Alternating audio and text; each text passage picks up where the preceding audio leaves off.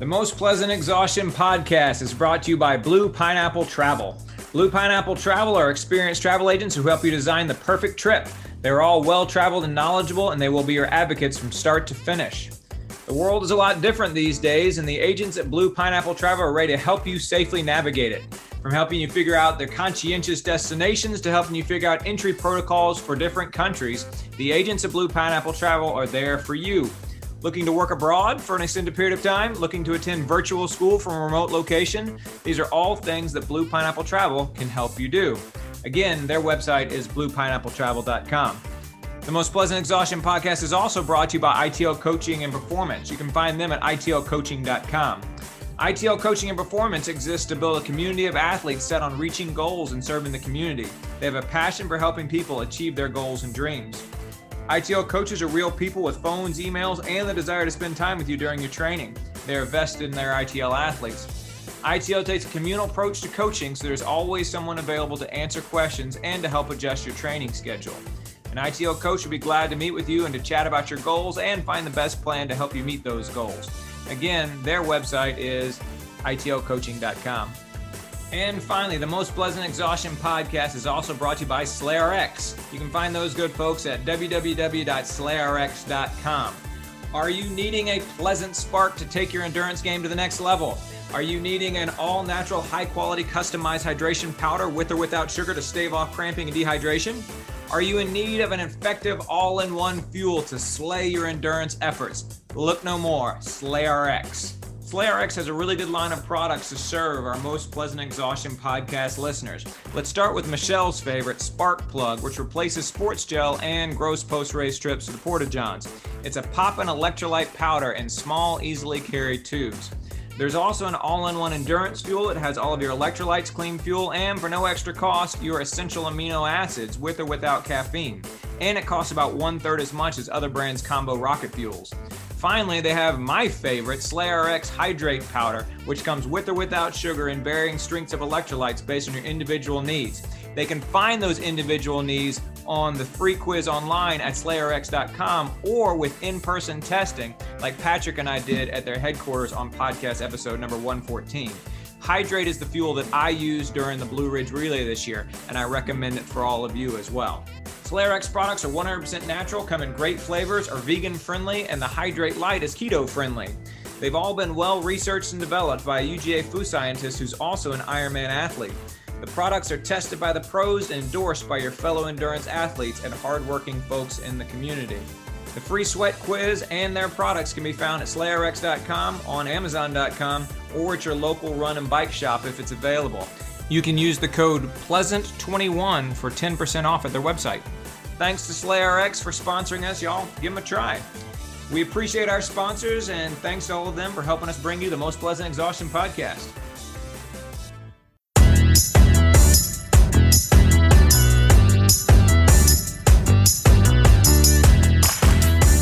Hello, everybody, and welcome back to the Most Pleasant Exhaustion podcast brought to you by ITL Coaching Performance, Blue Pineapple Travel, and SlayRx. My name is George Darden. I'm an endurance athlete and coach in Atlanta, Georgia. I'm a college professor, and I'm the father of twin boys. My name is Michelle Frank. I'm also an endurance athlete here in Atlanta, Georgia. I am a CPA and I am a mom to three girls. And my name is Eric Hall. I'm an endurance athlete and coach in Raleigh, North Carolina, a father to three teenagers, and the husband to a beautiful wife. And Eric Hall is now the finisher of the Black Hills 100. I just done, want the Eric belt Hall. buckle. Eric, let's go around the horn, but we have to start with you. Tell us what you've been up to for the last week or so, or the last three weeks, really, since uh, we haven't all gotten together to podcast in the last few weeks because of interviews. Yeah, so um, I mean, you kind of you kind of ruined it there. So Grace and I, uh, Grace, my daughter, my 17 year old daughter, and I went out and ran the Black Hills 100 in uh, Sturgis, South Dakota, and uh, we had a blast. We abs- absolutely had a blast. It, it was it was definitely the toughest thing I've ever done. it's it's a, it's a 100 meter race. Is that what we're talking about, Eric? yes, it's a 100 mile race. There you Um, go. and if all goes well, uh, we'll uh, we'll talk about it more next week on the podcast. I'll give you a little race report. Uh, bring uh, Grace on the podcast, and yeah, we'll uh, we'll let her talk about the experience um, of running 100 miles when you're 17 years old.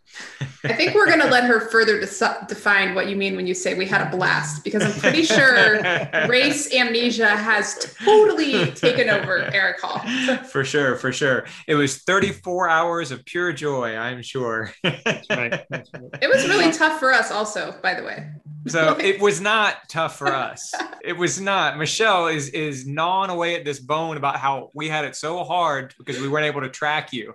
Um, that is Michelle is the only person in your universe that feels that, cared. that way, Eric. No, I'm the, the only person that cared. You're not the only person who cared. You're just the only person who felt like you were having a more difficult task than Eric was, having to sit in your house unable to track. That's um, right. but this is a this is a topic we will revisit next week. Um, yeah, I'm I'm super psyched that that uh, you and Grace are going to tell us about it in great detail, and of course we couldn't let it go by without devoting an entire podcast to it. Um, we are tonight going to talk about Bravey, talk about the book um, as as planned. Um, but uh, I'm I'm super psyched to get all the ins and outs, all the details, the ups and downs, because there were lots of ups and downs in that hundred mile race. Uh, That's actually week. the description of the course. You go up, you go down, you go up, you go down, you go up, you go down, and then you do it all over again. Perfect. Perfect. So, you know what though? Saturday, unfortunately, the, the only unfortunate thing about Saturday was that I missed the start of the tour.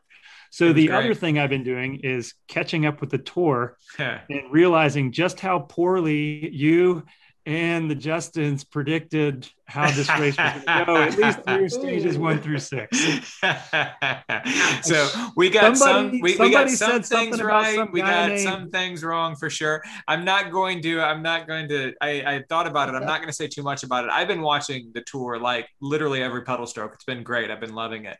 Um, but uh, but but I wasn't going to talk about it too much tonight because I don't want to give a, give away anything to folks who like you are trying to cap catch up on missed days and everything. But but no, the uh, the first six stages have been super exciting, and and there were some things we expected, and a lot of things we didn't expect. Um, and so so yeah, we will definitely circle around afterwards. So which say will not win the tour. So who, who do we say was not win the tour? Froome will not win the tour. Oh yeah, no, no doubt. I, when, when Justin Smith suggested to me that that Chris Froome might win the tour like a month before the tour, I laughed at it and said there was absolutely no way. Um, and clearly there's absolutely no way. Um, so that that's that's made plainly obvious by the first uh, by the first week here. Um, but there's been some some some a lot of excitement in the tour. Um, I was I was uh, uh, writing with uh, Chrissy Euler um, on Facebook yesterday. Um, it's been super exciting for both good reasons and bad reasons, um, and compelling for both good reasons and bad reasons. Uh, the last couple of days, fortunately, the last three days, it's been more for good reasons than bad reasons. Um, but the first three stages were just so filled with crashes and drama and ugliness. Um, glad to have that behind us, at least for now. So, mountain start tomorrow. Uh, Michelle, what you been up to? Um, thought I would just highlight the amazing races. Uh, the U.S. track and field Olympic trials took place over kind of the last two weeks, over a 10 day period. Awesome.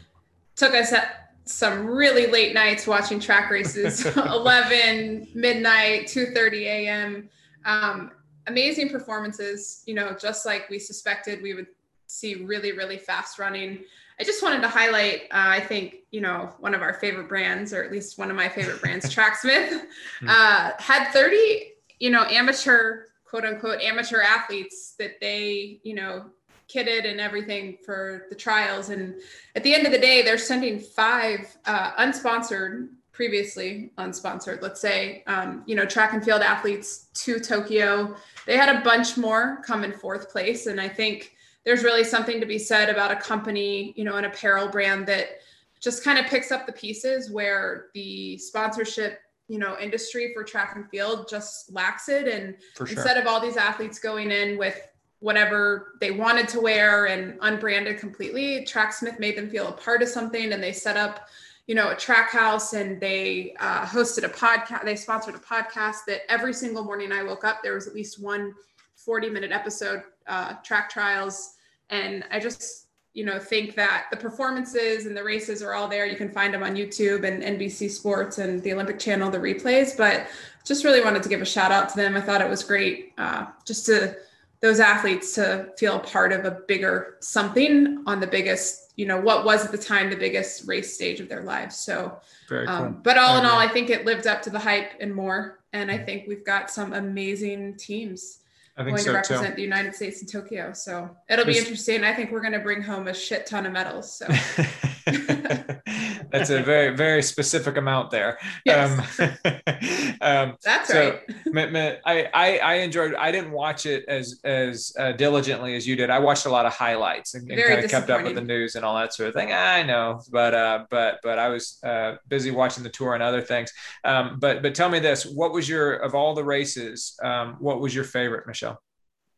Um, I think that honestly, watching Emily Sisson, Yeah, you know, I mean, she this is really the first Olympic team that she's made. We she's only, you know, I think she's 27, so she just I don't want to say recently graduated, but so to speak, she quickly went to the marathon when she turned professional and I think people really associate her with being much older than she actually is just because we typically don't see women turn to the marathon and be as competitive and as fast as she is maybe until later in their careers or maybe in their early 30s um, but you know she had an incredibly disappointing race at the marathon trials here in atlanta after an incredible debut in london uh, with one of the fastest american debuts in the marathon and she withdrew from the marathon trials here so she had a dnf on her name for that and she really just hunkered down in Phoenix and went through a really rough patch. And she came back in that 10K and it was supposed to be run in the evening and it was going to be 105 degrees. So, you know, 48 hours before the race, they said they're going to run on Saturday morning at 10 a.m. And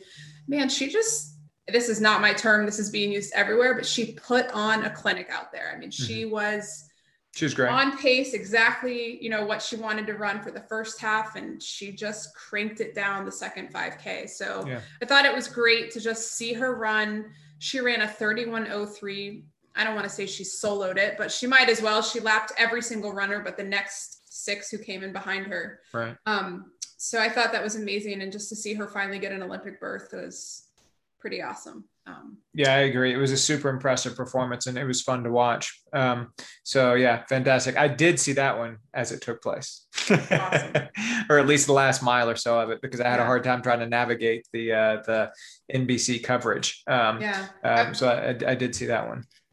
So and it was fun. I liked the uh, the men's fifteen hundred. I thought was oh great. yeah that was amazing um, which was won by Cole Hocker, um, who is just finishing his freshman year at at, at uh, Oregon, um, and and beat the reigning Olympic champion Matt Centrowitz um, in a kick.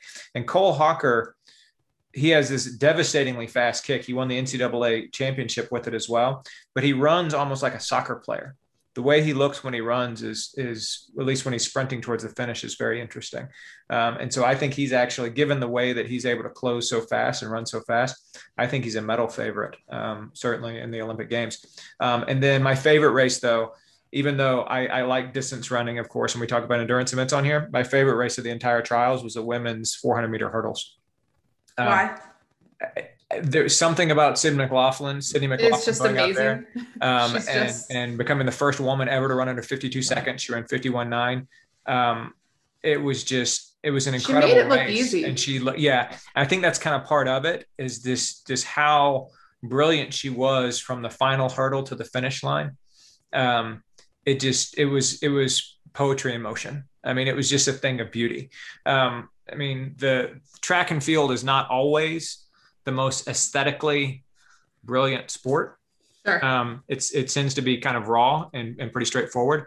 Um, but actually watching that race, uh, it, it it felt like I was watching a, a work of art, um, and and I don't say that lightly.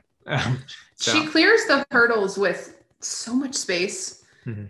And she runs that. I mean, like she's running times that 400 without hurdles would be, you know, enough to get her to Oh, the yeah. finals of the trials. Like it's pretty unbelievable. So Yeah.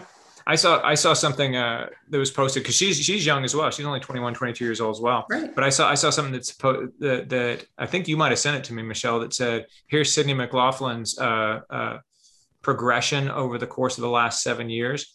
And when she was 14 years old, she ran a 53 second 400. Um, what? Yeah. I mean, she, she's incredible. Um, she's incredibly gifted. She clearly works very hard, and now she's a world record holder and a gold medal favorite. Um, so yeah, I think it's good that you know I I don't love when people go to college. She went to Kentucky for a year and then obviously gave up the rest of her NCAA eligibility to turn pro. So I'm always so nervous for these kids if the rest of their life is literally derailed because they have one standout year in college, give up the rest of their NCAA eligibility, and then running professionally doesn't pan out. But for her, you know, it's good to see it all kind of come together when it's supposed to come together. So for sure, for sure. Very cool. Very cool. Um, I want to mention really quickly before we hop into talking about another Olympian until we talk and uh, jump into talking about Bravey. Um, uh, a couple of guests, a couple of updates on a couple of guests that have been on the podcast before. Uh, the first one is somebody we had very recently, Taggart Van Etten. Um, Taggart Van Etten, of course, when we interviewed him, he had just set the treadmill 100 mile record. Um, and he was gearing up for his six days in the dome, um, his attempt to be the first person to run under 11 hours uh, for 100 miles there um, in uh, that race in Wisconsin. Um, and he did not have a good day. Um, and we we had discussed a little bit on the podcast, and we had certainly discussed a lot amongst ourselves what was going to happen and and what his chances were. He was definitely very excited for it. He he had 1059 shaved in the side of his head, and he posted a whole lot on on Instagram leading up to the race and that sort of thing. Um, and he just kind of fell apart right around the 100k mark. Um, seemed like he went a little bit too fast. Um, he started off a little bit slower and kind of sped up to goal pace, and then exceeded goal pace and Mike not should have done that. Um, but um, but I am sure that he has spent a lot of time reflecting on it and trying to figure out what he was going to do. Um, he initially had said he had posted on Instagram um, that after he ran six days in the dome, he was going to train for an Ironman triathlon. Um, and then he was going to refocus on that Olympic trials qualifier marathon um, that he talked about when he came on the podcast. Um, just in the last couple of days, he's kind of pivoted again. Um, and he has said that his new goal is to try and break the world record for 24 hours. And so he's going to be going out to the desert solstice race in, is that in November, Michelle? I mean, it's definitely late fall. Yeah, it's late exactly. fall, November, December. Um, and his goal is going to be to to break the long-standing 24-hour record of about 188 miles, um, attempting to run that on a track there um, in Arizona over the course of 24 hours. So, uh, seems pretty excited about that goal. He's and, and by all means, I uh, I think it's good to focus on a goal that you're excited about. Whether this is maybe a bit much uh, I don't know. We can we can talk about this some other time. Um, but uh, it's I, I, think suffice to say, um, it's an extremely ambitious goal. Um, and so so we listen, wish him good luck. Hope he stays healthy and and hope it goes well for him.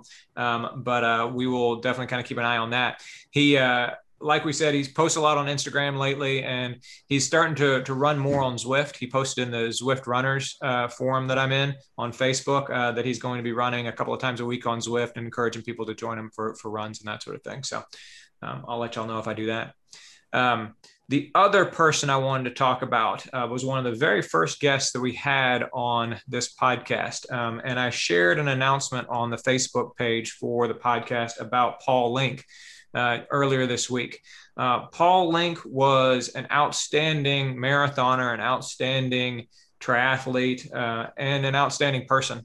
Um, he got into triathlon. I only re- learned this in the last few days. He got into triathlon in about 2009, 2010, immediately threw himself into long course stuff um, and qualified to compete in Kona in 2012, which happens to be the, the, the same year that I did it the first time.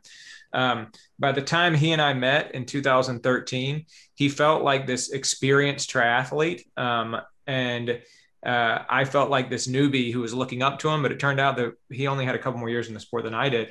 Um, but the reason why is because he had such enthusiasm for it, and he always threw himself so deeply into all the different aspects of of um, of triathlon um, he loved technology. He was always an early adopter of all the technology. And then he would write these detailed reviews of all the technology that he used, such that if anybody would go on the Atlanta Triathlon Club forum and say, Hey, I'm trying to decide between this Garmin and this Garmin, he would say, Well, these are the literally, these are the 12 Garmins that I've tried. and here are their relative strengths to one another. I like um, this guy. Oh yeah, he was great. I know him. um, and and um, the uh, another time somebody was uh, so said, yeah, I'm thinking about doing a, a, keto diet. Anybody have any thoughts on this? And you had you know a few people on the forum would say stuff like, I think keto is great. I think it's a terrible idea. I lost 20 pounds doing it. I gained 50 pounds doing it. Whatever. He comes in with this long analysis of this in-depth study that he did with keto, and he used experiment. He had graphs and all these different sorts of things, and he just like ends the conversation. Because it's like this is this is by far the most well-informed person on on this particular diet. And he was that way about everything.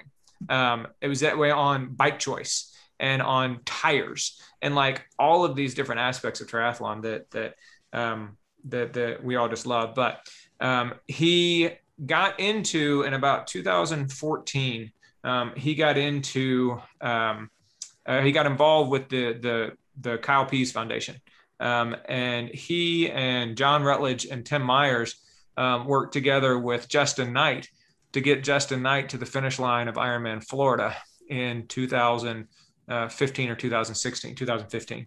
Um, and with that in mind, um, I had him, Paul, and Brent Pease on the podcast for I think episode like five super early in the podcast. Um, and they talked about uh, inclusion and they talked about the challenges that are faced by athletes with disabilities um, and about the work that they were doing to try and ensure that the benefits of endurance racing could be extended to as many people as possible, regardless of whether they had disabilities. Um, he was a, a, an admirable person all the way around. He was a good friend of mine. Um, and as you can guess by the way we're talking about it, um, he died this past week. Um, he was only 55 years old, um, but he had about a five year battle with cancer um, that ultimately he lost. Um, Paul will be greatly missed. Um, and uh, I know that I'm not the only person who feels that way.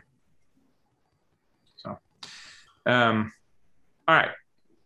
It feels crass or it feels uh, untoward to just move on from that, but we're going to move on from that um, uh, to talk about Alexi Pappas' book. um, so this is the week, of course, um, the week of July 4th that we said we were going to talk about our book of the quarter. Our book of the quarter was Bravey by Alexi Pappas. Um, let's kind of reintroduce it, even though we've talked about it several times already. Michelle, can you tell us Alexi Pappas, who she is, why she wrote this book, all that stuff? I guess I can. uh, so Alexi Pappas, um, she is an Olympian. She ran for Greece and Rio. She ran the 10,000 meters. Um, she comes from California, you know, played a variety of sports growing up, did four years at Dartmouth and uh, really kind of became a standout runner there. Um, notably under actually uh, coach Mark Coogan, who's got a bunch of athletes that qualified for uh, Tokyo at the trials. So um, anyway, after she did four years at Dartmouth, she had a fifth year, a little bit of remaining eligibility. She went out to University of Oregon, uh, used up her eligibility there, and then she stayed on and she began a professional running career there. Um, she was with Nike, like many uh, female athletes that we've spoken about on the podcast. She left Nike, um, kind of went to train with Deena Kastor's group up in Mammoth Lakes, um, has had a few sponsor changes uh, ended up running for, uh, she has citizenship in Greece, so she ended up running for them for the Olympics and basically just kind of came out with a book and really in the space, I would say, if we can just use a big umbrella term of just normalizing mental health struggles. And I think, you know, after a year of um, the Me Too movement and all these unveilings from the Oregon Project and, you know, just a lot of different stuff that we've seen of female athletes coming out about their struggles, whether it's with eating disorders or being assaulted or some type of abuse. Um, she came out and basically spoke about depression and uh, post, I would say a post Olympic depression, which I guess Michael Phelps kind of maybe is the bigger uh, athlete who introduced this in the last few years and talked about her bout with uh, being suicidal and the book kind of details her recovery through that and draws the parallels to, in a way, uh, being physically injured, um, the way that her brain was quote unquote mentally injured. So it was a heavy book. I knew that going in. I don't think you guys believed me as much as maybe you should have. but I, I think you. now, I, I think now you know. So um, sorry, that was kind of a long-winded intro. It's hard. She's so complex and she's so creative, and for every detail about her, it feels like she just lives so much in the abstract that there's you know ten other details. So um, yeah, we read Bravey by Alexi Pappas, and we all had very different reactions to it i think so. Yeah yeah. Well let's let's i guess let's talk about those reactions. Eric i'm going to put you on the spot since i've talked a lot and uh, michelle's talked a lot. Um, we're not going to say our overall takeaways necessarily, but let's let's guess, guess let's start off by talking about the things that we liked about it. Um, so, Eric, something you liked about it. I liked that it was real. She didn't try to really. She didn't try to hide anything. She just and you may not have appreciated her voice as she's talking about it. You may not have, you know, appreciated some of those long uh, periods in the book where you're trying to figure out, you know, maybe what you can get out of it or what um, sometimes trying to figure out what she's trying to present. I think sometimes I got I got lost in what she was trying to present, but I think it's a it's a real book, and and it's it's the way you would almost have a conversation with somebody at times, because I would say at times it's almost like stream of consciousness, because you're having it, it's like she's talking about one thing and then all of a sudden i think you're 10 years before and then you're yeah. five years after that point in, in yeah. a span of maybe five pages 10 pages so but i think it's real i think it's it's i didn't doubt anything i read there, was no reason to I'm, I'm reflecting back to the previous book we read where we're like well maybe maybe there's a little bit of you know editorial rights thrown into that there was a little mm-hmm. extra mm-hmm. um, added to that. This seems to be a very real book, a real account of her life, mm-hmm. and mm-hmm. you know, she she tells it through the eyes of you know young, young, young Alexi, and she tells it through the eyes of you know coming of age Alexi, and then she tells it through the eyes of post Olympian Alexi, who's gone through these issues. And I don't think she uh, changes her voice through the whole thing. I think it's very true to who she is and what she experienced. So I think for that, I really liked it. Yeah. You know, yeah, I, I think you're right about that. I think that there were there were definitely times when she like shared some details, and this was not so much about the mental health stuff, but like when she talks about the first time she had sex, I was like, hello. If i wrote a memoir i don't know if i'd write about that. Um, and right. so the, the, there's there's definitely times where she when, when when she talked about things that um, yeah are very real. Um, and what's more i think that that she also she talked about things sometimes that were that were influential in her life that are influential in all of our lives that we wouldn't necessarily want to say are influential. So okay she went to the olympics. Yes influential of course and she talks about that her mother committed suicide when she was a young girl. Yes obviously influential and she talked about that right? But then she also talks about like her high school boyfriend um, and the relationship she had with her high school boyfriend and how they broke up that very much influenced her future romantic relationships and the way that she saw um, saw men. And so so like i think sometimes we want these sort of marquee events to be the the key events in our lives and, and we don't want like our high school relationships to be the things that shape us. Um, but i thought that she, it was cool that she talked about that on in, in a way that that owned up to the influence those things have on us. So yeah, I agree with but you that it's very George, real. Go ahead. Mm-hmm. She did that because those are all of those pieces are what defines who she is in the same way that like we might not go to the Olympics and we might not be elite athletes, but we all have some story to write from some part of our life, whether it's a high school boyfriend or the first time we had sex or whatever it is, her mom committing suicide, I mean, it's a known fact for her, but she's using all of those and comparing them and contrasting them and literally laying them side by side in almost a way to say one is not necessarily more important than the other. Mm-hmm. Like every single yeah, that's what I'm saying. I'm agreeing with you. Me the yeah. person yeah. that I am. Yeah, but no, I think that, yeah, that's what I was. That's what I was saying, and, and, I thought that was interesting. Um, yeah, and that, and, and that's that's exactly what I'm saying. I do think that there there are a few of those things, such as her mother's suicide, that she goes back to over and over and over again because that did have an outsized impact on her life.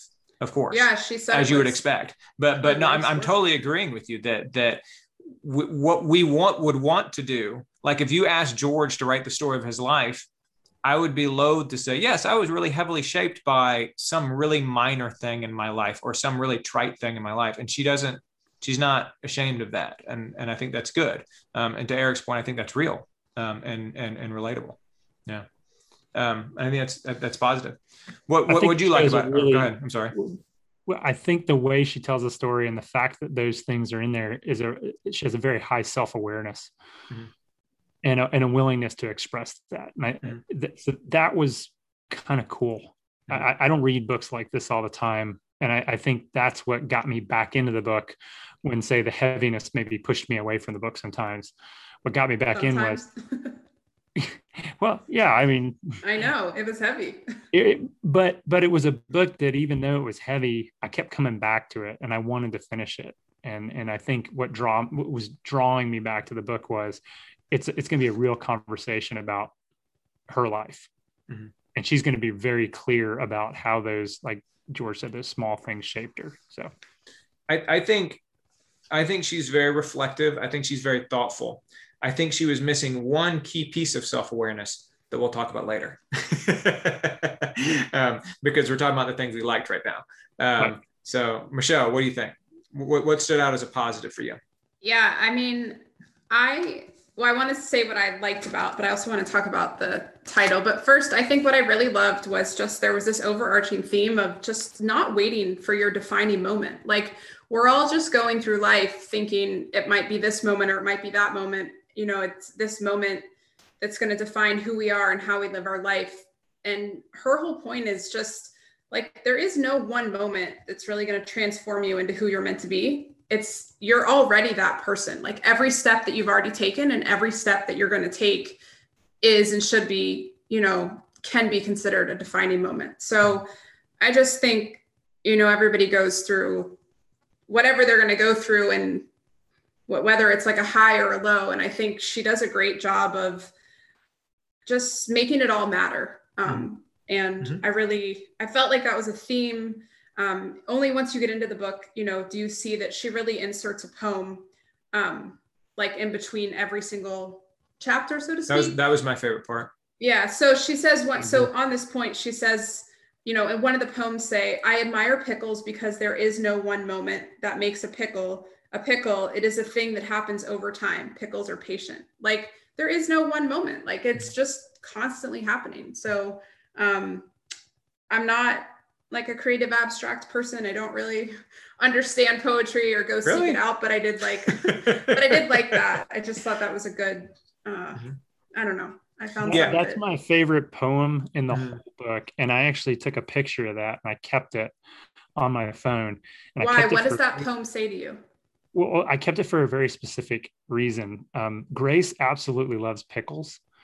And when we were flying out to South Dakota, I flashed that over to her as we were on the airplane because I wanted her to think about that. I knew it would kind of have like a, you know, a, a chuckle, and she would think, "Oh yeah, I like I like pickles," but I wanted her to think about that because we were about to marinate together for a really long time. this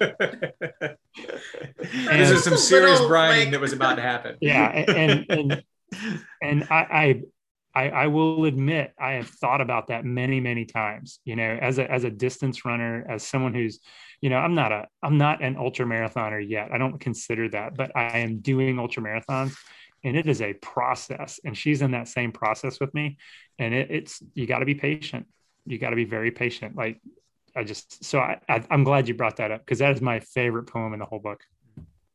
Um, I just want to say another thing I really liked was there was a lot of talk about the title, like what is Bravey, like what is this word and where did it come from? And um, you know, she basically she talks about a really hard workout in middle school, and she was doing something for for a poetry class, and the word just came to her, um, and she used it as the title of the book because you know she basically said it celebrates the choice to pursue a goal and even relishes the pain that comes with effort. There is nobility to it. It's something to be celebrated.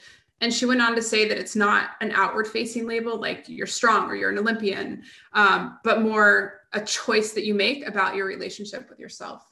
So I love the title. I think um, it was kind of perfectly crafted for for this. Yeah. Book. In the introduction, she she says, one night before a particularly daunting workout, I typed out this poem run like a bravey, sleep like a baby, dream like a crazy, replace can't with maybe. Yeah. Um, I forgot about that. That's great. Yeah. I, I thought that the poetry was my favorite part of the book. It really was. Um, I mean, if if if it was a book of poems um, and that was it, like you had taken out all the rest of the text, I would have I, I would have nothing bad to say about it. You know, um, there's still, I mean, there, there are things I liked about it and there are things I disliked about it, but, but I would have nothing bad to say about it as a book of poetry. Um, because I, I, actually really looked forward to those at the ends of the chapters or the beginnings of the chapters. Um, um because I thought they were fun. Um, and I thought that they were, they were interesting. And they, I, I thought that the best thing about her writing was her metaphors. Um, and, and I think that that's what so much of poetry is is metaphor like the pickle metaphor um, and uh, and and so yeah I, I, very much liked all the poetry as well yeah. yeah. very good just out of curiosity have either of you seen tracktown I, I so it dawned on me literally this afternoon. I was like i should have made time to watch tracktown which is by the way we should say she she's a filmmaker. So she's an olympic athlete. Obviously she's a professional runner but she's also a filmmaker. She and her husband make movies together.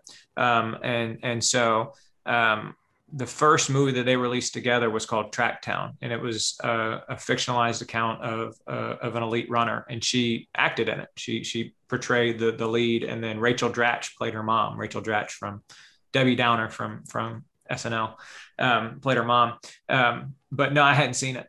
I- I've seen it. I'll say if you, you know, want insight into Alexi Pappas and who she is and what she's been through and how she lives her life, this book is by far and away better than Tracktown, so to speak. Okay. And Tracktown is fictional, right? But mm-hmm.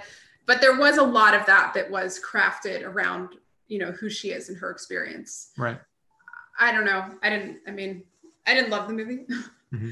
but uh, it's worth watching. I think. I think. I think now that you've read the book, it would be interesting for me actually to go back and watch it now that yeah. I've read the book. Yeah. Um, but it was prior to reading this book, it was, you know, easy pass if you just. but. Mm-hmm. Yeah, I I uh, I one of the one of the parts I thought was really interesting in the book is when she talked about when the movie came out um, and it was at the I want to say Los Angeles International Film Festival or something like that. But but it was it was released. It was an indie film, and it was released in this film festival. Um, and a critic from Variety magazine watched it um, and wrote a review, and it was a critical review. yeah. And and her recounting how the review felt, um, I thought was a really interesting passage in the book. Um, and in particular, the reviewer um, and a few of the commenters on the review were fixated on the shape of her body um, in a sex scene in the movie, um, and and she was like, "This is exactly the the issue." Like, um, and, and and she kind of takes that and segues into talking about her own discomfort and around her body and and a lot of the ways that she felt she never fit in entirely um, because of the unique shape of her body that was both skinny and strong. Um, that was a very interesting part. Um, I felt like there were several times throughout it where she talked about her experience as a female athlete and just what that was like. Um, she talks about when she was in high school that um, uh, like the the male athletic director and the male cross country coach basically told her that she could only do one sport um, and they didn't have that for all the guys at the school. The guys at the school were celebrated for playing basketball and football and baseball. Um, but her private Catholic high school, the cross country coach said, "You either need to quit all other sports and solely do this, or or I'm not going to run you at the meets in the cross country team." Um, and and like just that sort of level of institutionalized sexism was, was, was striking. And then of course she talks about how it carried over into uh, when she was in college in the athletic department at Dartmouth where she worked um, or where she where she went, um, where she ran, um, about the issues she ran into specifically as a female athlete, which is something I never had to worry about as a male athlete um, in high school and in college. I, I thought those were those were very striking, very gripping passages of the book. I think you, you missed one there, and it's a positive one. I think it's in this in the it's hard to tell where it is in the book sometimes when you think back, but it's in the area about her talking about that review at Tracktown. And I think they're called the Judies. The Janes. The Janes. Okay. It was the. Janes, the running group she found. And I thought, what a, what a really cool, you know, it, it's a, it, I don't want to call it a sorority because it, that has such a bad connotation, but mm-hmm. it's this. She talked about this strong uh, group of female runners that apparently accepted her in with them mm-hmm.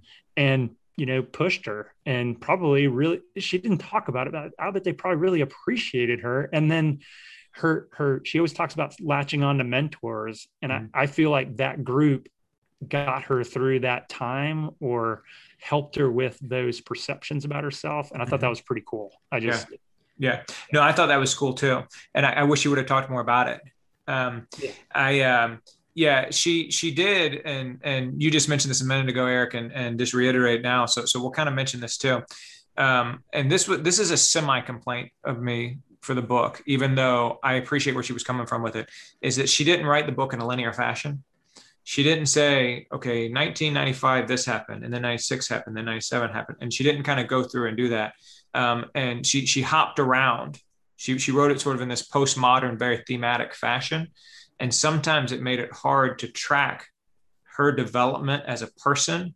Um, and it made it hard to track her psychology sometimes because she didn't follow a really straight path. Um, so it's sometimes hard to follow that story, and I think that's um, I think that's kind of related to something you said a, second ago, Eric. I, I, think I'm picking up on what you said. Um, well, I think she does. I mean, the Janes on a grand well. scale. On a grand scale, it's a chronological book, but she she backtracks. It's almost mm-hmm. like she does these 180s or or leaps in time backwards, yeah. and then. Uh, so yeah. I agree with you. That's what made it a little difficult to read uh, at times but I also, like I said, it feels like a conversation. Mm-hmm. Your conversations aren't always chronological. Yeah, yeah, and and and you definitely, you definitely, by the time you got to the end of the book, and I think this is very much what you had in mind. By the time you got to the end of the book, you got it. Yeah, right? totally. It's just that when you're a third of the way through the book, you're like, wait, where are we now? You're talking about the Olympics, and you're, but I thought you're 12, you know, and and and so it's kind of by, by the time you get to the end, you have a pretty clear sense of the whole picture. Yeah. Um, but but when you're in the midst of it, and it's kind of circling around and swirling and everything, um, it sometimes can be hard to tell exactly where you are in the timeline of her life. Um, Michelle, I did love what, what she said about mentors um, and how she is always looking for, you know, the next or another female mentor. And a lot of her conversations about what her relationship was like when she was at Mammoth Lakes with Deena Kastor, to me, it's almost parallel what Deena Kastor talks about and wanting to be, you know, an example for the next generation. It felt like everything that Deena said in her book, which I think is an amazing book, like kind of came to life in, in Alexi's experience, having hmm. trained with her and trained under her. Mm-hmm. Um, I loved what she said about the fact that some of her female mentors are people who she's really formed relationships with and never even met and mm. like these people will never even know that she you know considers them a mentor so to speak. So i feel like and i don't know if it's like this for men because hey i'm not a guy but i feel like i do the same thing. I mean i definitely have you know a few people that are just steadfast from the time that i could ever you know even remember what is a mentor like who what does it mean? But then there's also people out there that i think about that maybe i've met once or twice but i really like i look up to them and i hang on to stuff that they say and things that they write and people that they coach. Um, and I liked that even though she was confined, well, I don't want to say confined, but even though she was, you know, a member of certain training groups, I mean, these are small niche training groups, she had mentors everywhere. Um, and I think that's just like an important lesson for girls all the way, you know, through womanhood, basically. Mm-hmm. Um, mm-hmm. So I like that she touched on that. And it seemed like that was a big point of continuity for her. Like she's just going to keep finding mentors. And with this book, obviously, she's probably turning herself. And she even acknowledged the fact that even before the book, you know, she has tons of girls um, and female athletes that look up to her. So she's also in a mentor role. Um, and I really liked, she had a whole chapter on that. So I enjoyed reading that. I felt yeah. like I could relate to a lot yeah. of that. I wish that she would have talked about. Okay, so we just talked about how she talked about a lot of her experiences, all on the same level, even the ones that are marquee experiences, the ones you would maybe not consider to be so-called marquee experiences. Um, I wish she would have talked about all of her mentors on the same level. Um, and and what I mean by that is is so so, so yeah.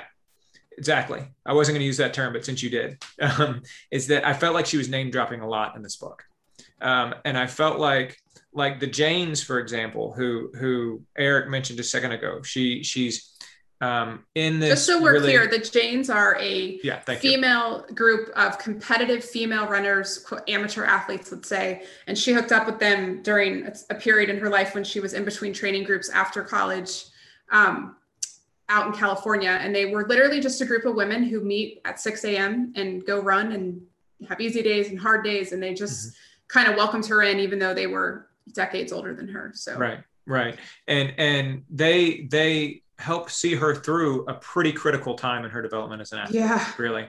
Um, and she doesn't name a single one of them by name. And then she writes a whole chapter about Maya Rudolph. And it's like, did you really need to write this whole chapter about Maya Rudolph and what a great mom you think she is and about how, you know, she lives around the corner from you and she made a list of restaurants that you put on your refrigerator and you're trying to go to all those restaurants now? I mean, I mean Maya Rudolph that, that, that, that felt a little, book, that George. felt a little name droppy you know um, when she didn't say when she didn't name a single member of the Janes, like she didn't name a single one of them and it might be because she was trying to protect their anonymity it might be for some some reason that i don't totally understand but it seems like whenever there was a mentor in her life who was a famous person like Deena kastor or whenever she had a good conversation with somebody like bill Hader she would actually name them and it felt like she was almost bragging about that and then when it was somebody who was less important, like a coach, for example, she talks about the coach that she had when she was first turning pro. She never even names him. Um, she talks about the experience she had with him, but she never even gives him a name. I, I, I don't I don't totally understand that. Um, I didn't get that. So um, let's let's talk more though about because I still have good things to say about the book. Um, and so so tell me, uh, Eric or Michelle, another thing you liked about it. Eric, I know you liked the part where she talked about um, weighing physical benefits versus mental costs, right? Oh, definitely. And and I, I think it it I think in preparation for the Blue Ridge Relay one year, I think you said it, George. Um, you said, "All right, we're all." it was like three years ago. Um, yes, by said, all means, Eric. Tell me what wisdom I shared with you before the Blue Ridge Relay three years ago. we were all tapering to go to, to get into Blue Ridge, and you put out a message and you said, "Hey, this just because you have all this time on your hands doesn't mean you need to go out and start doing you know yard work because your body can't differentiate the stress. Mm-hmm. Stress is this stress. is like George's favorite thing to say. No, it's true though, and, it, and it's it's true, and it's a mistake that many idiotic males will make. Um, we will fill time with the tasks that we haven't been getting done because we've been out running miles. And some of those tasks will put a lot of strain on our bodies. But the, the difference here is the strain on your mind and just how taxing that can be. Mm-hmm. And that really hit me. And I, I've really carried it forward. And I, you know, you know, I, I don't want to keep referencing back to this, but you know, over the 33 hours and 36 minutes hmm. that Grace and I were running that 100 mile race, one of my biggest goals, one of my biggest challenges, one of the things I focused a lot of energy on was taking away all of her concerns, you know, minimizing yeah. mental uh, stress on her as much as possible. And what's funny is, you know, 100 miles is 100 miles. Doesn't matter if you walk it, you run it, you hike it, you're going to be tired at the end of it. But I was destroyed. I mean, I was absolutely destroyed. And I think a lot of it came down to spending my mental energy, mm-hmm. and and and that was just as taxing as the physical energy. And I think her bringing that up and talking about that and thinking about the balance of that is is really important and something for all endurance athletes to keep in mind. Mm-hmm. And, and you know, I'll, I'll tie back to Taggart. He has so much confidence that he doesn't worry about stuff, right? And that's a really cool place to be when you're an athlete in endurance sports because that worrying is just wasteful. It is it, it burns time, energy, and it it in the end it doesn't do make you any better. Yeah. Um, so that might be the extreme side of it, but I think that that was a really cool point that she made, and it's something that I've definitely you know taken on board. Yeah what, what she talked about in the book was she said that that she and her husband jeremy and she talks about their courtship the first time she met. She actually okay so so on the the point of view of being too, totally real she talks about how she and her husband who was two years ahead of her at dartmouth um, had spotted each other and were kind of attracted to each other on campus um, but but then they finally saw each other in the right place at a party with a few drinks and they immediately started making out um, like like that's not the way I would tell the story of my meeting my wife. That's not what I would lead with, you know. But she like did, and I appreciate college it. Dartmouth frat party, right? Like, and, and, and what, that's like what is wrong with that? She's so, just... there, but that that's what I'm saying, Michelle. Michelle, you're getting mad at me because I'm because I'm saying something I liked about the book. Um, I'm saying that that that that to Eric's original point, that was a very real book. Like that's a good example of the reality because a lot of people, including like Matthew Futterman, who, who Eric mentioned that we read before, he would not tell the story that way. He would talk about these two people who saw each other and they, they knew they had a connection. And then in one magical night, they met together and they stayed up all night. And she's like, Yeah, we met and we kissed and we hooked up. All my friends had already kissed him. And I had kissed lots of other people's too. I like kissing. Don't you like kissing? And Jeremy's fun to kiss. Like, like just the way she talked, it was a very real way. And I agree with you um, that, was super real. But but as opposed to this like really stylized um, and and maybe um, uh, exaggerated and and and potentially untrue portrayal, um, she was very straightforward and real and unabashedly um, telling the story of when they first met, which I thought was cool. But anyway, that was a digression. She says that that when she was first getting going, um, that she and her husband, first getting going as a professional, both a professional athlete and as a professional filmmaker, she and her husband worked out this way that they could judge whether a task was worth doing.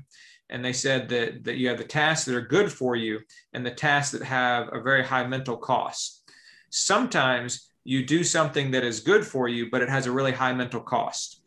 Sometimes the mental cost is going to outweigh the good for you benefit. Um, sometimes you have to do things that are going to cost you a lot because the the benefit they're going to give you is really really really worthwhile.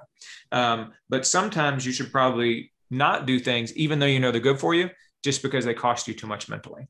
Um, and I, I, I like that idea of the the balancing physiological and psychological needs. I had a conversation i think i've told this story to y'all before. I don't know if i've told on the podcast before or not but i had a conversation in 2018 i want to say um, with my friend Maria Thrash.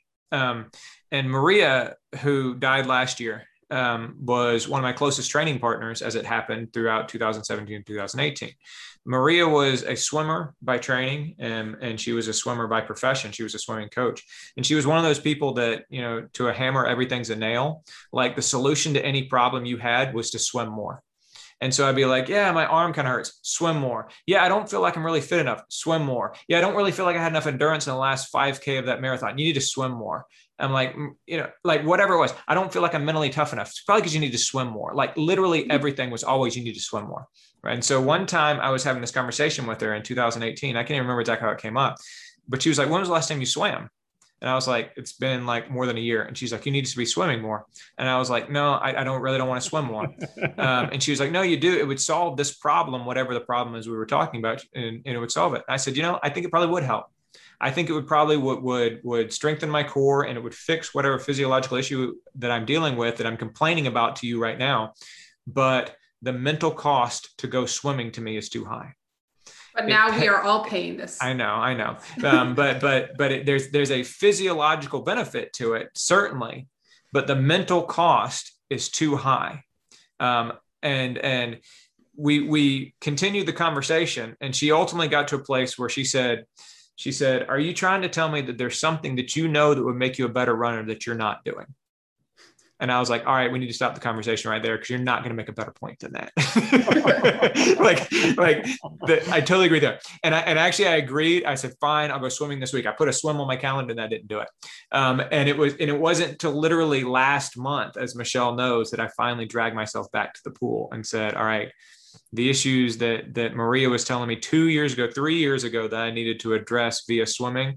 I'm finally to a place where the mental cost won't be so high as to outweigh the physiological benefit. The physiological benefit actually outweighs the mental cost now. Side um, note, George also put Michelle in a pool. So Michelle's also dealing with the physiological benefit that's hopefully going to come from swimming laps every That's week. right. That's right. That's right. So Michelle, you grew up swimming though, and you, you don't dislike swimming as much as I do. I don't think, or do you?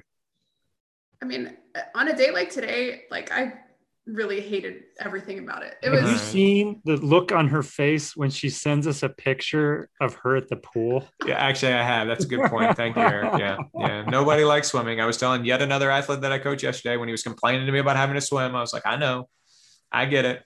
Um, but it is good for you. And it has, after only two or three swims, it has accomplished the physiological thing that I wanted to accomplish, which means that I haven't been in the pool in a week now because I'm like, oh, problem solved. Don't have to swim anymore, um, which is not true. We could do a whole podcast on swimming, but I think uh, I, that's I, another time. Yeah, I, I I would not listen to that podcast. but anyway, the point being is that she articulated, I think, in a very good way, um, this, and she had a chapter about There's how, a quadrant, a graph, like so. Yeah, she she, she actually actually made. She said, "Where does it fall in this quadrant? Good for you, bad for you, high mental cost, low mental cost." Um, and and you're trying to do things as much as you can that benefit you physically um, or will will further your career or whatever happens to be without costing you too much mentally. Um, sometimes you have to do things that have a high mental cost because they are so good for you. Um, but but generally speaking, that should be the calculus that you use. I I use that as a coach, um, and you all know this because I have talked about this on this podcast. Um, you know the the best practice in coaching they always talk about is to schedule key workouts first um, and I always schedule the key workouts first, not based on necessarily solely the physiology of the athlete, but based on what I know works for them in their life and will have a low mental cost. Um, if one of them says, "Oh yeah, I, uh, I I have this run on Thursday morning that I like to go to," then I schedule that first, and I build the whole rest of the week around it. Um, because I know it, it pays some some some physiological cost or it has some physiological benefit, but has a very low mental cost. It's something that they enjoy doing, sustains them in the sport. Uh, yeah, I deeply appreciated this part of the book, that graph. It just, it was probably the most black and white type thing that appeared mm-hmm. at any point in the book. So, yeah, yeah. I, I hadn't thought that you would appreciate it for that reason, but that makes sense. Yeah. Oh, it's great. I mean, you can literally put it in a box. Like she gives you four boxes, like pick a mm-hmm. box and then think about it. And and and just put it on the wall and and plot out. Swimming 2000 yards. Where does that fall in the box? Well and, and, and it not... changes over time. It, it like i said three years ago swimming was was was too high a mental cost for too low of a physiological benefit for me. It's it's not there anymore. It's not there anymore. And that's because my mentality toward it has changed um, and my physiology has changed. Um, going to master swimming would be too high of a mental cost because that would be really really defeating. I was going to say is that actually on your radar? No not at okay. all not not not in the slightest. Um, I, i've talked before on this podcast i think about how i don't i don't do workouts on the track that much anymore. Because something about stepping on the track reminds me too much of the runner i used to be 20 25 years ago. The mental cost of doing workouts on the track is too high for the physiological benefit. I'd rather do them on the road. I'd rather do them on the dirt. Um, that's I, I can't step on the track without paying too high of a mental cost. It's defeating, even though I think it probably would be good for me sometimes. No. Cool. Well, if you want to know more about it and you want to skip the book, it's called the Willpower Index. So Willpower you probably find a Google image about it. did she did she call it that, or because because she said there was something that they came up with, right? Yeah, I mean, I just referencing it literally from page 174 in the book, and she mm-hmm. did capitalize the willpower index. So okay. I don't know. Gotcha. but right. I do think they came up with that. So. All right, I'll tell you another part that I liked. And since since we're we're we're talking about about uh, page numbers, this was on page 68. Um, and she said the vast majority, and I'll you just read directly from the book, the vast majority of athletic programs, even at the collegiate level, lack the most fundamental information about how to properly guide female athletes through puberty and young adulthood. Programs, and this is, and so she was talking specifically about women here, but but I think that generally, I think this was good. Programs confuse health with fitness. Fitness is not an indicator of durability and sustainability. It is only an indicator of athletic ability at the present moment. Health, on the other hand, is a more holistic measure of the body's functionality over time. Fitness is not taken into account what you need to continue training tomorrow and next week. It is better to be 100% healthy and 80% fit than 100% fit and 80% healthy. I really like that a lot. Um, and I think that actually this is this is one of the shifts that I've made in my mind over the course of the last 15 years. Um, Eric knows from when I was in college, I used to be really adamant whenever anybody would ask me about running. I used to always be like, I'm a runner, not a jogger. Like we had to make pledges in our fraternity, learn facts about us. And one of the facts they had to learn about me was that I'm a runner, not a jogger. Um, and and to me, the difference between running and jogging was kind of encapsulated in what she's talking about here with health versus fitness.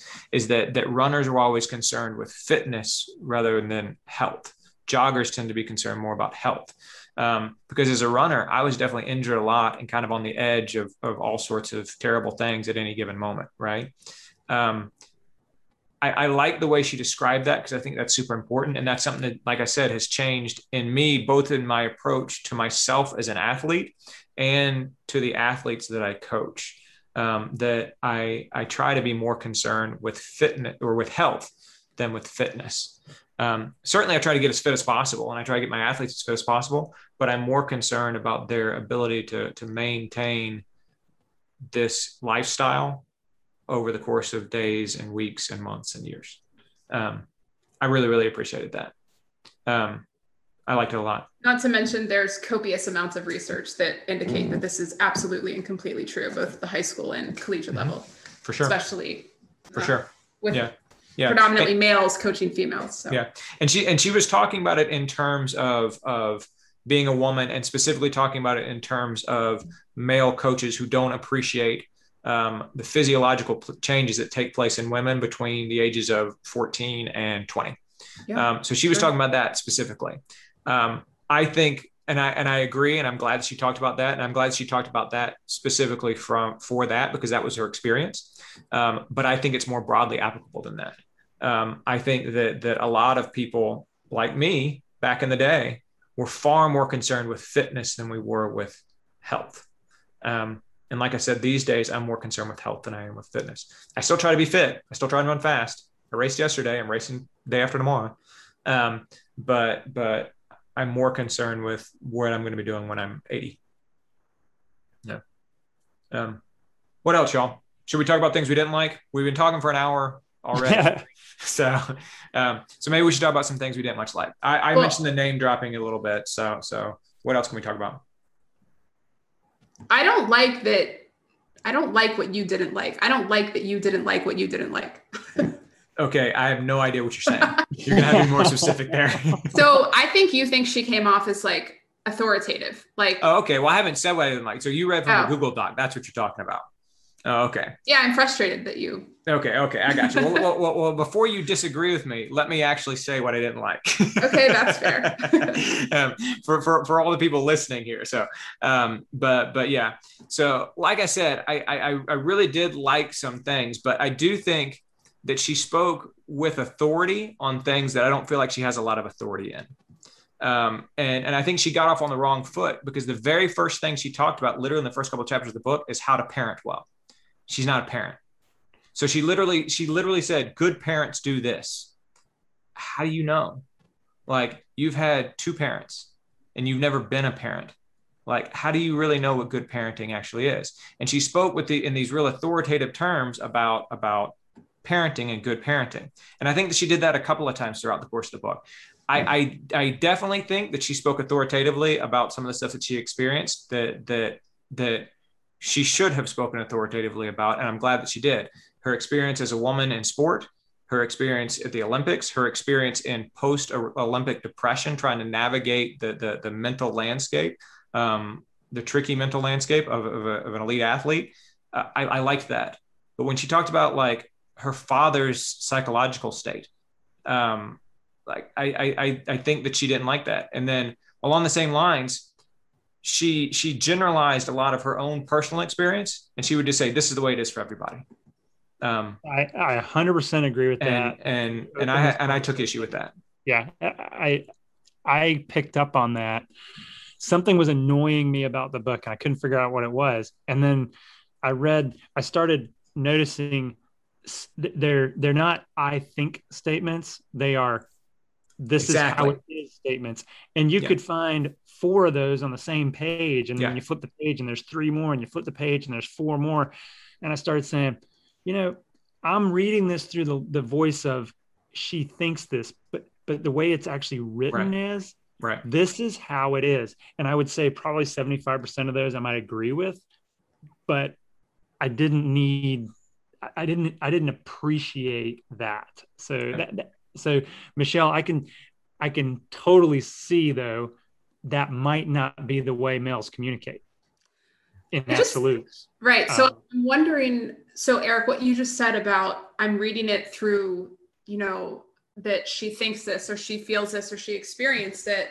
That's how I read it. Even though you guys are right. The words are authoritative. They do take, you know, some type of like subjective something that happened to her and literally state it almost as an objective truth. But I do wonder if this is just, I do, I really believe the intention of the book was for everybody to read it and uh, take it in through the lens of this was her experience, this is how she feels about it, this is what she thinks, not not to be authoritative in the way that you guys found it to be. And I do wonder if it's a male female thing, but I don't know. Here's why I, I think it, I think if anything, it would be the opposite.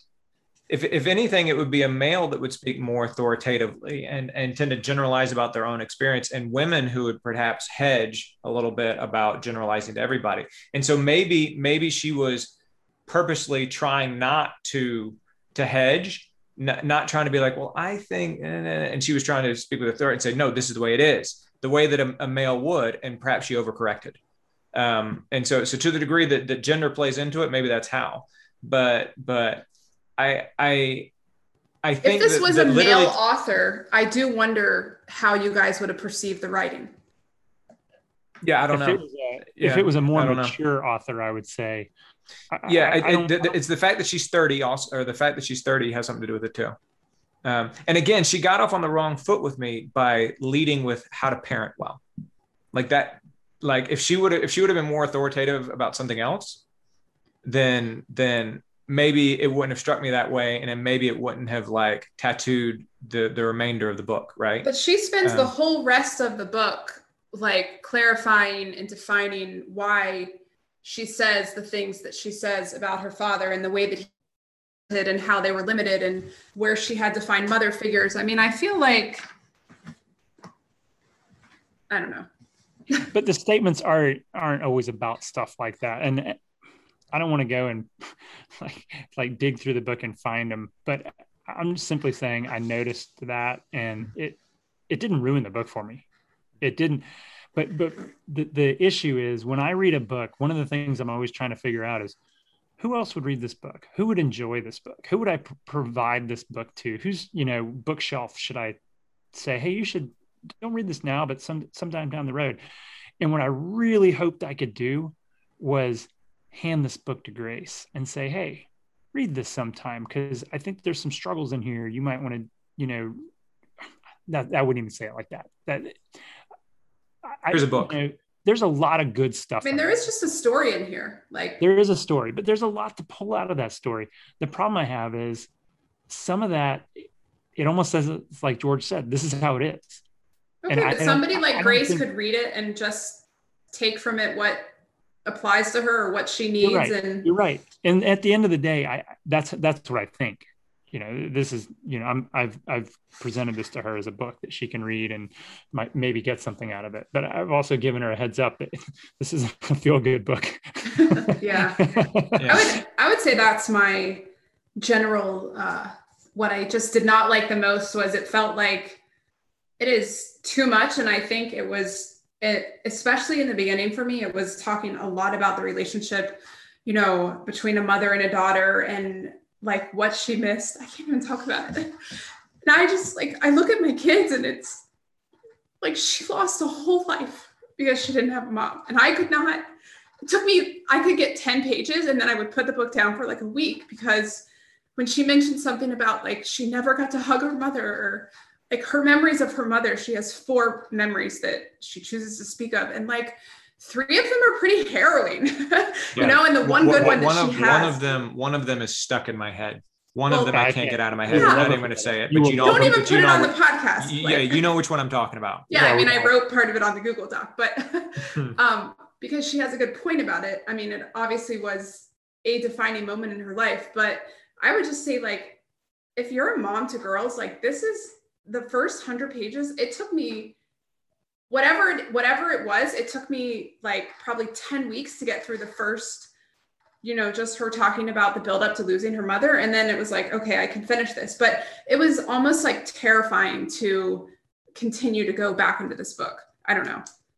Yeah, I, I, so I didn't like the, I would say, I felt like I kept on trying to, I was like pissed. I was like, why did we choose this book? Like, this is so heavy. Why do I have to read this? But I just felt like it was generally, I mean, maybe though that's the point. Like, maybe that's part of what somebody like me is supposed to take from it is it's a lot. Like the mother daughter relationship is like paramount to a little yeah. girl. Um, yeah.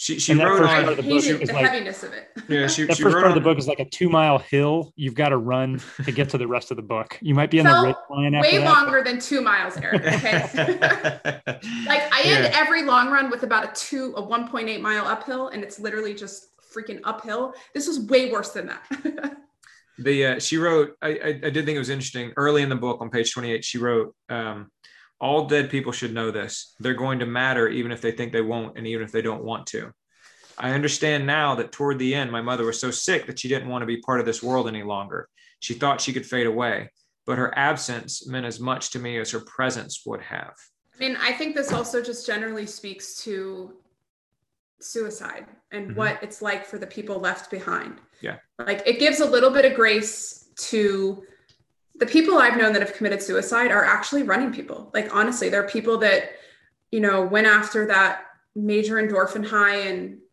um, I don't want to say all runner people, but the people that I've been close to. And I think a lot of times people just don't understand like how could they do this? How could they leave two boys behind? And I know another guy in our running group you know, he he once said to me like, you don't understand. Like for us, we fight, you know, every single day to like stay in this world, to live life, to get as much out of life and every day that we can. And for people who are suicidal, like they basically are fighting every single day just not to die.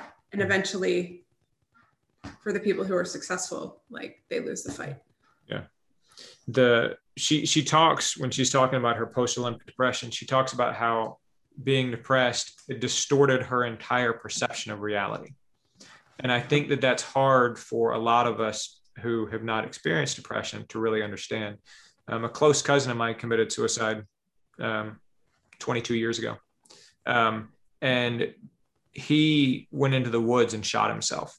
And before he shot himself, he went up close behind this particular house um, and the authorities, when they found his body, which by the way took two years to find, um, believe that the reason why he went up close behind this house is because he figured somebody inside the house would hear the gunshot, they'd come out and find his body.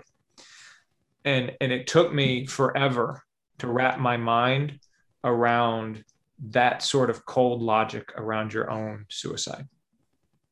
That, that he could think so rationally about what he was about to do. Um, and and eventually I came to the fact that I I, I can't understand that, um, and I and I and I'm fortunate that I can't understand that um, because his whole perception of reality was distorted. Yeah, I just I know we need to wrap up here in a minute, but I just want to come back to one of the things that I actually did like about the book, and I think this can be said for other mediums as well. But um, just the way that she talks about and she normalizes depression and suicidal thoughts and mm-hmm. you know she comes out and says depression is something that you have not something that you are the stigma around depression begins with the way we talk about it and the way we label it.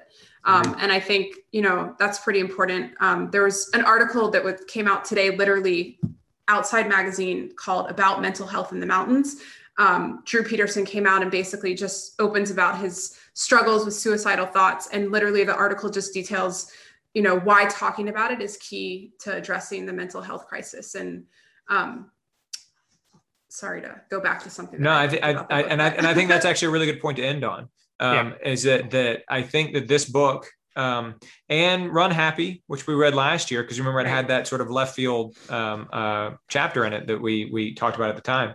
Um, they're they're doing what they can to try and normalize uh, mental health and trying to help mainstream America see it as um, as an injury, uh, to see it as as a sickness and an illness that needs to be treated and regarded that way.